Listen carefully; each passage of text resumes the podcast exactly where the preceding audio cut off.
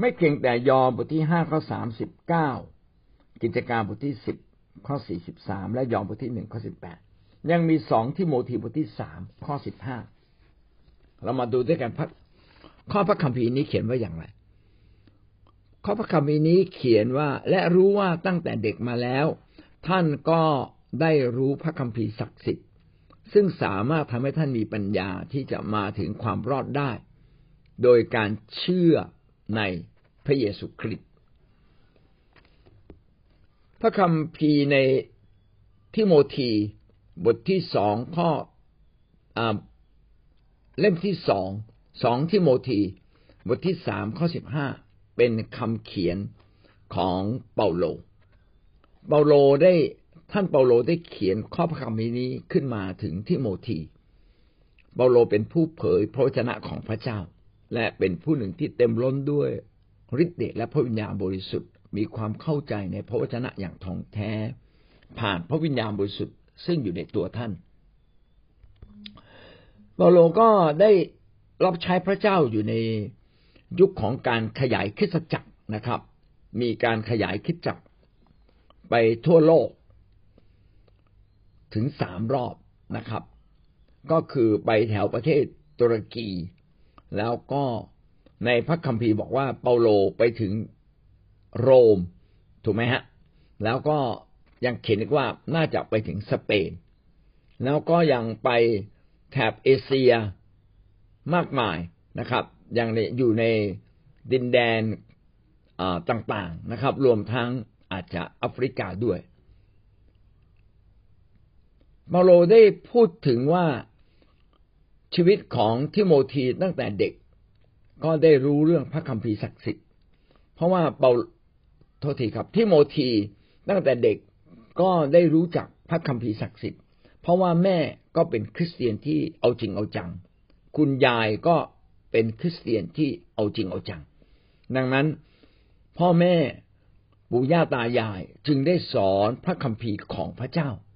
ให้กับทิโมธีตั้งแต่เขายังเล็กอยู่ และสุดท้ายทิโมธีเองก็ได้มาติดตาม ติดตามอาจารย์เปาโลไปรับใช้พระเจ้า พระคัมภีร์ได้ให้ปัญญาแก่มนุษย์ เพื่อจะไปถึงซึ่งความรอด คือพระคัมภีร์ได้เขียนถึงความรอดของพระเจ้า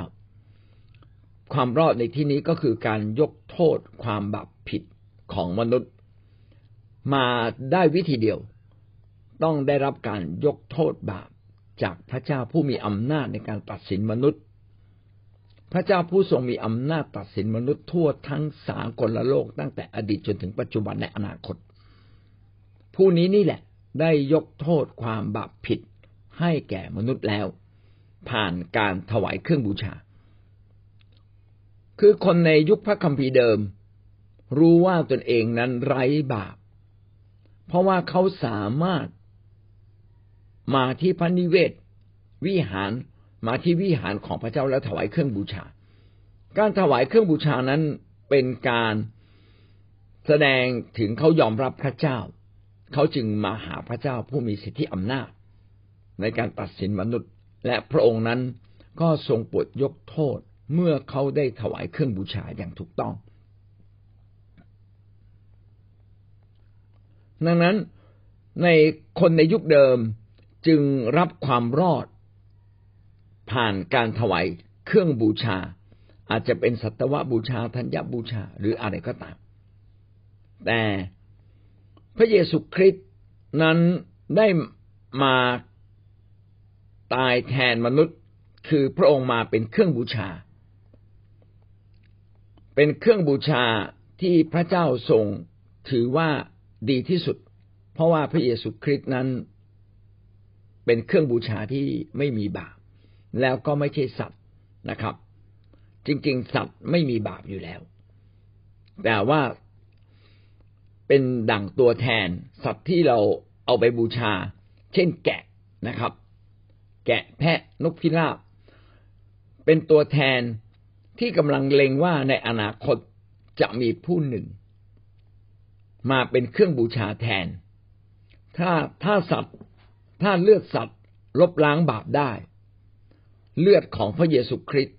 หรือความตายของพระเยซูคริสต์ก็น่าจะลบล้างบาปได้ดียิ่งกว่านั้น จริงไหมครับ เพราะว่าพระองค์นั้นทรงเป็นพระเจ้าที่ลงมาเกิดเป็นมนุษย์เอง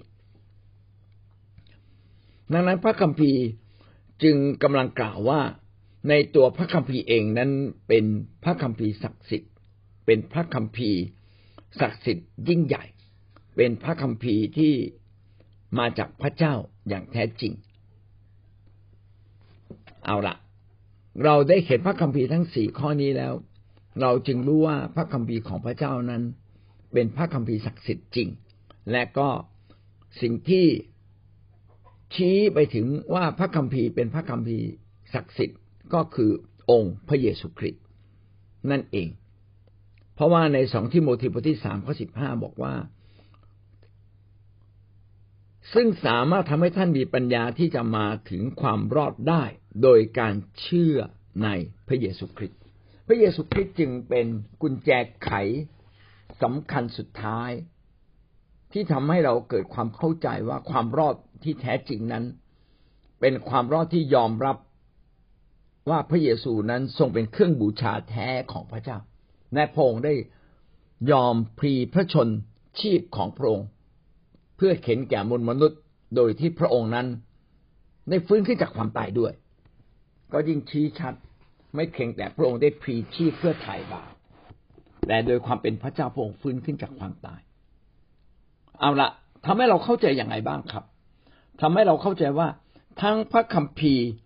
ศักดิ์สิทธิ์ ทั้งพระคัมภีร์เดิมและพระคัมภีร์ใหม่ ทั้งพระเยซูคริสต์ทั้งความรอดที่เราเชื่อว่าเชื่อพระเจ้าจะรอด เชื่อพระเจ้าผ่านการถวายเครื่องบูชาเราจะพ้นบาปเป็นเรื่องเดียวกันหมดเลย เราจึงเข้าใจว่าพระคัมภีร์นั้นเป็นพระคัมภีร์ที่ถูกต้อง โดยเฉพาะอย่างยิ่งที่สุดนะครับ หัวใจของการชี้ชัดว่าพระคัมภีร์นั้นเป็นพระคัมภีร์ศักดิ์สิทธิ์และถูกต้อง ก็คือองค์พระเยซูคริสต์ซึ่งลงมาเกิดเป็นมนุษย์ และที่พระองค์นั้นอ้างอิงถึงพระคัมภีร์ตลอดเวลา ขณะเดียวกันพระคัมภีร์ก็ได้อ้างอิงถึงพระเยซูคริสต์มาก่อนหน้านี้ หลายร้อยปีหลายพันปี ตั้งแต่โมเสสก็เป็นเวลาพันห้าร้อยปีก่อนพระเยซูคริสต์จะมาเกิด ถ้าเป็นอิสยาก็ประมาณเจ็ดร้อยปี ก่อนที่พระเยซูคริสต์จะมาบังเกิด ดังนั้นกุญแจไขที่บอกว่าพระคัมภีร์เป็นความถูกต้องเป็นพระคัมภีร์ศักดิ์สิทธิ์ รวมศูนย์อยู่ที่พระเยซูคริสต์องค์เดียว เราจึงมั่นใจว่าพระคัมภีร์นั้นเป็นความจริงแท้อย่างแท้จริง คริสเตียนจึงต้องหมั่นศึกษาพระวจนะของพระเจ้า เพราะมีถ้อยคำอันเป็นความจริงแท้ของพระเจ้า และมาจากพระเจ้าเอง พระคัมภีร์ทุกข้อทุกตอน จึงเป็นข้อพระคัมภีร์ที่สำคัญมากทำให้เราเกิดปัญญาทำให้เรามาถึงพระเจ้า ผู้ที่ไม่มีใครมาถึงได้ทำให้เราผ่านพ้นความบาปผิด การตกบึงไฟนรก ไปสู่แผ่นดินสวรรค์ได้ พระคัมภีร์จึงมีค่าอย่างยิ่ง ทีนี้เราจะเรียนพระคัมภีร์อย่างเดียว โดยที่ไม่มีการดลจิตดลใจของพระวิญญาณบริสุทธิ์ก็ไม่ได้ แต่เราจะมีพระวิญญาณบริสุทธิ์ต่อเมื่อเรายอมรับว่าพระเยซูทรงเป็นพระเจ้า และพระวิญญาณบริสุทธิ์นี้ ก็จะสถิตสถิตอยู่กับชีวิตของเรา พี่น้องก็จะได้เห็นว่าทั้งพระเยซูคริสต์ทั้งพระวิญญาณบริสุทธิ์ ทั้งพระเจ้าเอง ทั้งพระคัมภีร์เอง เป็นอันหนึ่งอันเดียวกันนะครับ ถ้าพระเจ้าที่เราแสวงหาเป็นความจริงแท้พระคัมภีร์ก็เป็นความจริงแท้ เพราะว่าทั้งพระเจ้าพระเยซูคริสต์และพระวิญญาณบริสุทธิ์ก็ยืนยันเช่นนั้นไว้ เอาละวันนี้เราจบเพียงแค่นี้นะครับ เราอยู่ในหัวข้อที่สี่อะไรเป็นกุญแจสำคัญที่ทำให้เราเข้าใจว่า พระคัมภีร์เป็นพระคัมภีร์ที่ถูกต้องนะครับ ทำให้เราเข้าใจได้อย่างถูกต้องนะครับ กุญแจที่จะทำให้เราเข้าใจพระคัมภีร์ได้อย่างถูกต้องก็คือองค์พระเยซูคริสต์นะครับ เพราะว่าองค์พระเยซูคริสต์นั้นได้สำแดง ชัดเจนนะครับว่าพระคัมภีร์ได้กล่าวถึงพระองค์ ยอห์นบทที่สามข้อสามสิบเก้ากิจการบทที่สิบข้อสี่สิบสามนะครับ ได้พูดถึงว่าผู้เผยพระชนะทุกคน ได้กล่าวถึงกล่าวถึงพระเยซูคริสต์ว่าการอภัยบาปของพระเจ้านั้นนะต้องผ่านพระองค์ ยอห์นบทที่หนึ่งข้อสิบแปดไม่มีใครเห็นพระเจ้า แต่ว่าพระเยซูคริสต์นั้นอยู่เคียงข้างกับพระเจ้ามาตั้งแต่ต้น และก็ได้สำแดงพระเจ้าให้เป็นที่ประจักษ์ชัด กับคนที่ใกล้ชิดพระองค์ และประชาชนคนอยู่ในยุคนั้น และในสองที่โมธีบทที่สามข้อสิบห้า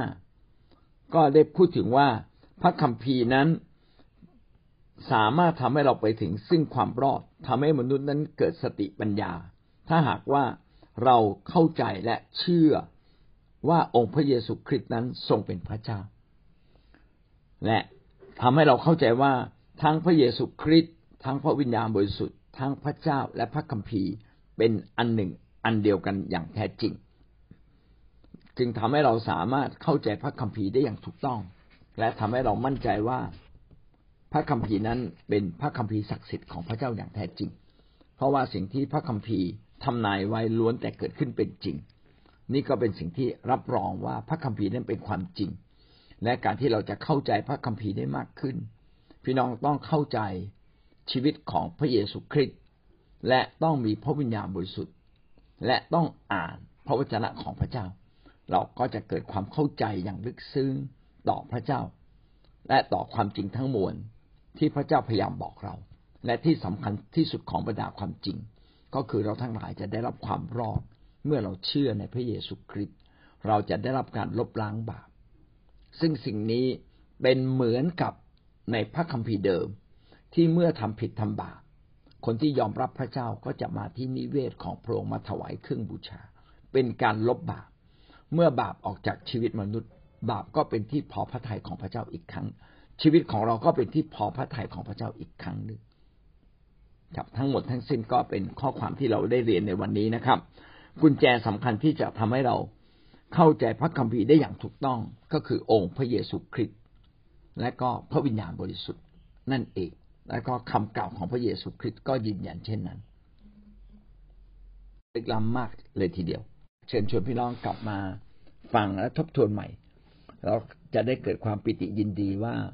เราชีวิตเรามาถูกทางแล้ว พระคัมภีร์ของพระเจ้านั้นเป็นความจริงแท้ และความจริงแท้นั้นมาสำแดงอีกครั้งหนึ่งผ่าน พระเยซูคริสต์ผู้ทรงเป็นพระเจ้าเอง ผู้เคยอยู่กับพระเจ้ามาก่อน ผู้สร้างโลกร่วมกับพระคริสต์ร่วมกับพระเจ้าและพระวิญญาณบริสุทธิ์ และหน้าบัด นี้พระองค์ได้เกิดมาเป็นมนุษย์ และทรงสำแดงพระเจ้าอย่างชัดเจนแก่เรา พระคัมภีร์จึงเป็นสิ่งที่น่าเชื่อถือ เพราะว่าพระเยซูคริสต์นั้นทรงรับรอง ขณะเดียวกันพระเยซูคริสต์ก็ทรงมาจากพระเจ้าอย่างแน่นอน เพราะว่าพระคัมภีร์ได้กล่าวถึงพระเยซูคริสต์ก่อนที่พระองค์จะมาบังเกิดในโลกนี้เสียอีก และก็ความลึกซึ้งเหล่านี้จะเกิดขึ้น เมื่อเรามีพระวิญญาณบริสุทธิ์อยู่ในชีวิตของเรานะครับ นี่ก็เป็นความจริงที่เราได้เรียนในวันนี้นะครับ ก็เป็นที่น่าชื่นใจจริงๆทวนคำถามที่พี่จูนถามถามได้อย่างดีมากนะครับ อันดับแรกคือถามถึงเรื่องเครื่องบูชา ว่าในยุคเดิมในพระคัมภีร์เดิมก่อนที่พระเยซูคริสต์จะมา เมื่อประชาชนทำบาป เขาต้องนำเครื่องบูชาที่เหมาะกับความบาปผิดของเขา แล้วก็ไปถวายที่ ระนิเวศของพระเจ้า หรือพระวิหารของพระเจ้า ผ่านปุโรหิต ปุโรหิตจะเป็นคนกลางในการนำเครื่องบูชาของคนที่ทำผิดไปถวายแด่พระเจ้าและสารภาพผิดนะครับ แล้วพระเจ้าก็ส่งโปรดยกโทษให้ พี่น้องจะเห็นว่าตั้งแต่ในพระคัมภีร์เดิมมาแล้วนะครับ การที่เราหมดบาปนั้นมีวิธีเดียวคือรับการยกโทษบาปจากพระเจ้า เพียงแต่ในความยากลำบากในเวลานั้นก็คือ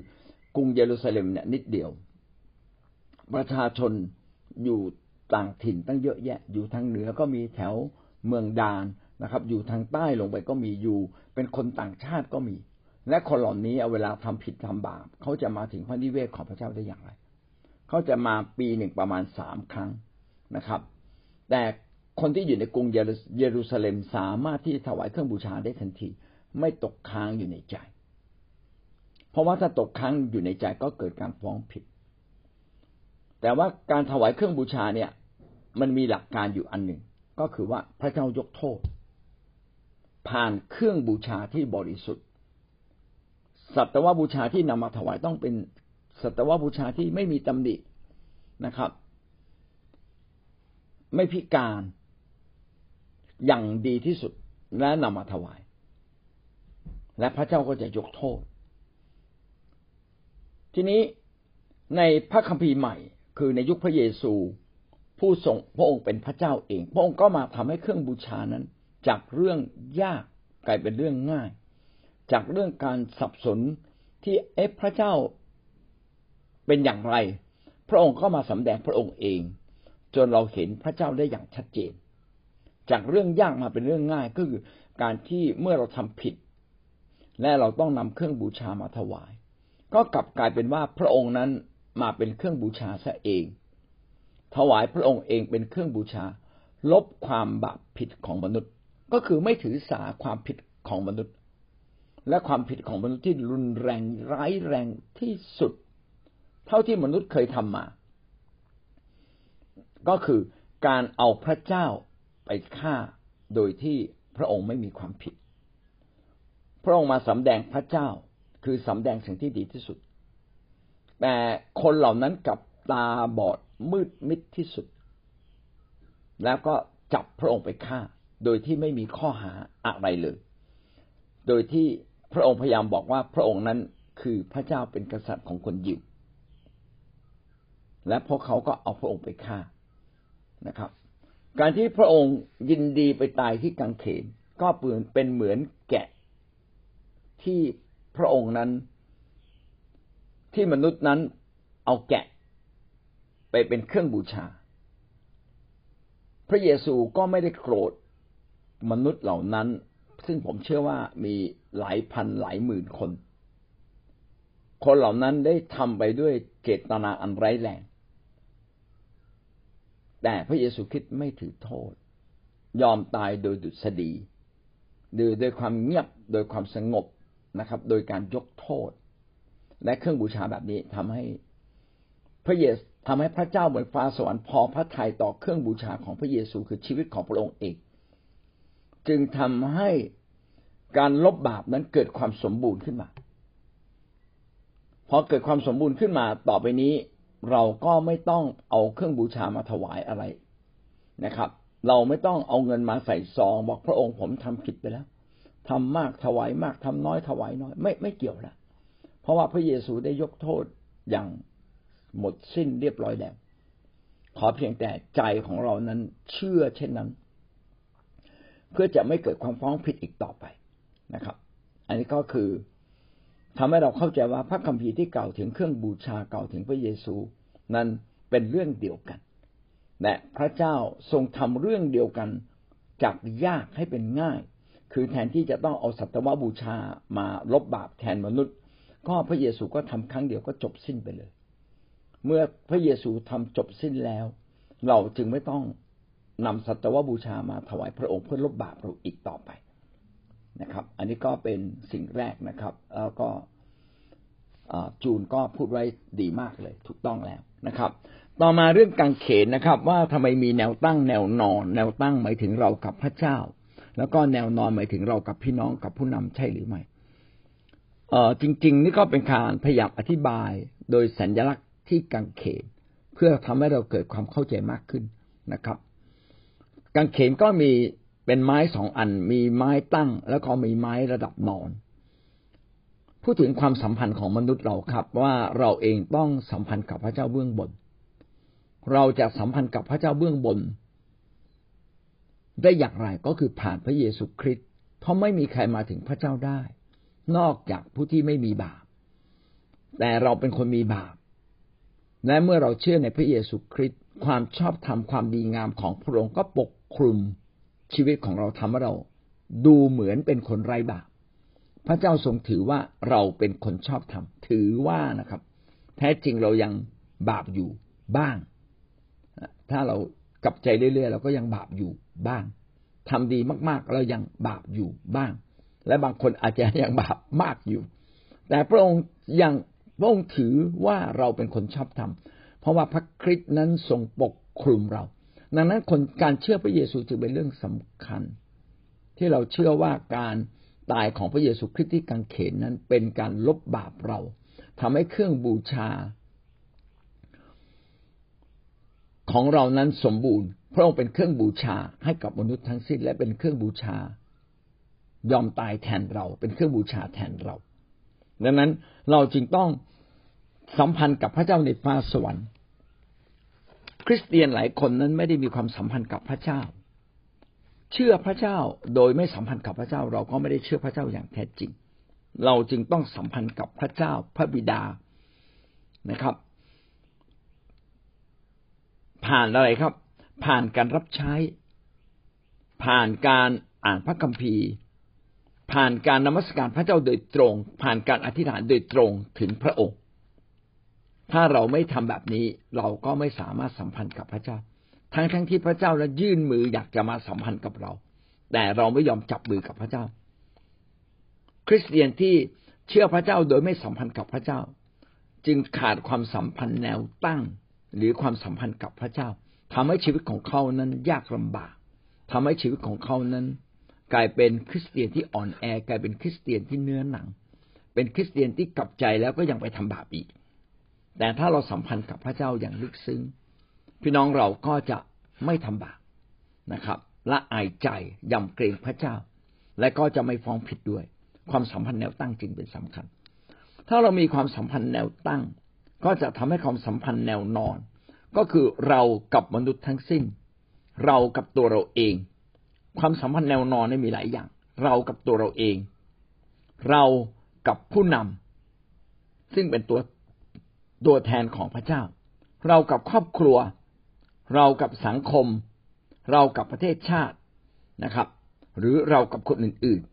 ๆ เมื่อความสัมพันธ์ระหว่างเรากับพระเจ้าถูกต้อง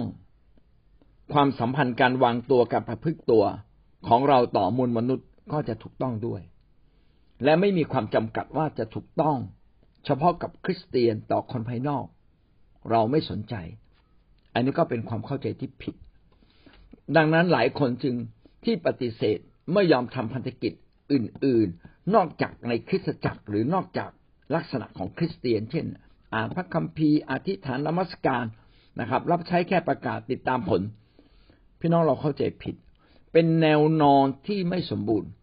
แนวนอนที่นี้ในที่นี้คือ ตราบใดที่เรามีความสัมพันธ์ใด ๆ ในโลกนี้ พี่น้องเรายังต้องมีบทบาทหน้าที่ทำให้ความสัมพันธ์นั้นถูกต้อง เช่น เราอยู่ในครอบครัว เราต้องมีความสัมพันธ์อย่างถูกต้อง ภรรยาก็สัมพันธ์กับสามีอย่างถูกต้อง สามีก็สัมพันธ์กับภรรยาอย่างถูกต้อง ลูกๆกก็ต้องสัมพันธ์กับพ่อแม่อย่างถูกต้อง คือเรามาดูว่าวันนี้ขอบเขตความสัมพันธ์กับมนุษย์อยู่ตรงไหน ต้องทำให้ถูกต้องหมดเลย และหลายคนก็เข้าใจผิดนะว่า เราตัดช่องน้อยต่อแต่พอตัว เอาเฉพาะเรากับครอบครัว อันนี้ก็ผิดนะครับ บางคนบอกอะขยายออกไปหน่อย เรากับชุมชนคริสเตียน เป็นเหมือนครอบครัวเดียวกัน พอแล้วแต่คนข้างนอกเราไม่เกี่ยวอ้นี่ก็ผิดคาว่าแนวนอนที่ในที่นี้คือทั้งโลกเลยนะครับ แล้วก็ทำเท่าที่เราเข้าใจและสุดความสามารถ อย่าปฏิเสธนะครับ เราจึงต้องมีความสัมพันธ์กับพระเจ้าทั้งแนวตั้งและแนวนอน เราจึงได้ชื่อว่าเราได้ดำเนินชีวิตกับพระเยซูคริสต์อย่างแท้จริง เราได้ติดตามพระองค์อย่างแท้จริง ก็ก็ตอบคำถามแบบนี้นะครับ พี่วันดีก็ถามว่าเออบางที มีผู้อธิบายคำสอนว่าถ้าเราขอและเคาะจากผู้ที่มีสิทธิอำนาจ วันหนึ่งผู้ที่มีสิทธิอำนาจก็จะเปิดประตูและเปิดช่องทางแห่งการแก้ไขปัญหาให้กับเรานะครับ จริงๆก็คืออย่างเงี้ยวันนี้เราติดอะไรอยู่ในชีวิตของเรา ติดที่ความคิดติดที่ปัญหาบางอย่างที่เกินกว่ากำลังความสามารถของเรา หรือ ติดที่วิธีการทำงาน ที่เรายังทำงานไม่เก่ง เราติดอะไรก็ตาม ถ้าเราเป็นคนหนึ่งที่ทุ่มเทเอาจริงเอาจัง เราต้องทำทั้งสองอย่างนะครับ คืออย่างแรกเราต้องขอพระเจ้าเปิดทาง ถ้าเราขอวิงวอนขอพระเจ้าเปิดทาง พระเจ้าก็จะเปิดทาง เหมือนพระเจ้าเปิดทะเลแดง เหมือนพระเจ้าแหวกแม่น้ำจอแดนนะเหมือนที่พระเจ้าทำให้กรุงเยริโค กำแพงมันล่มลงมา แต่ขณะเดียวกันพี่น้องดูอีกมุมหนึ่ง คนอิสราเอลเอลก็ต้องข้ามทะเลแดงนะครับ ต้องข้ามแม่น้ำจอแดน ต้องไปอธิษฐานเดินล้อมเมืองนะครับ พี่น้องจะเห็นว่าจริง ๆ แล้วในขณะที่เราเนี่ยวิงวอนพึ่งพาพระเจ้า เราต้องทำส่วนของเราด้วย วันนี้เราติดอะไรนะครับ และเราพยายามทำสุดความสามารถหรือยังถ้าเราพยายามทำสุดความสามารถทั้งสองอย่าง และก็ใช้ความเชื่อว่าเรามีพระเจ้าที่สถิตอยู่กับเรา ปัญหาต่างๆ ก็จะคลี่คลายได้ในที่สุด อันนี้นี่คือความหมายของข้อหานะครับ การแสวงหาพระเจ้าพระเจ้าจะเปิดทาง อีกส่วนหนึ่งก็คือเราเองต้องตอบสนองพระเจ้าด้วยการทำตาม วันนี้เราติดอะไรอยู่ในใจเรานะครับ และถ้าเราอธิษฐานคนอื่น ก็จะมาช่วยเราได้ หรือพระเจ้าก็จะมาช่วยเราได้ ผมก็เข้าใจแบบนี้ แต่ในรายละเอียดที่พี่วันดีถามอาจจะอาจจะเป็นมุมบางมุมที่ผมอาจจะยังไม่เข้าใจครับ เราจบเพียงแค่นี้นะครับ ขอพระเจ้าอวยพรพี่น้องที่รักครับสวัสดีครับ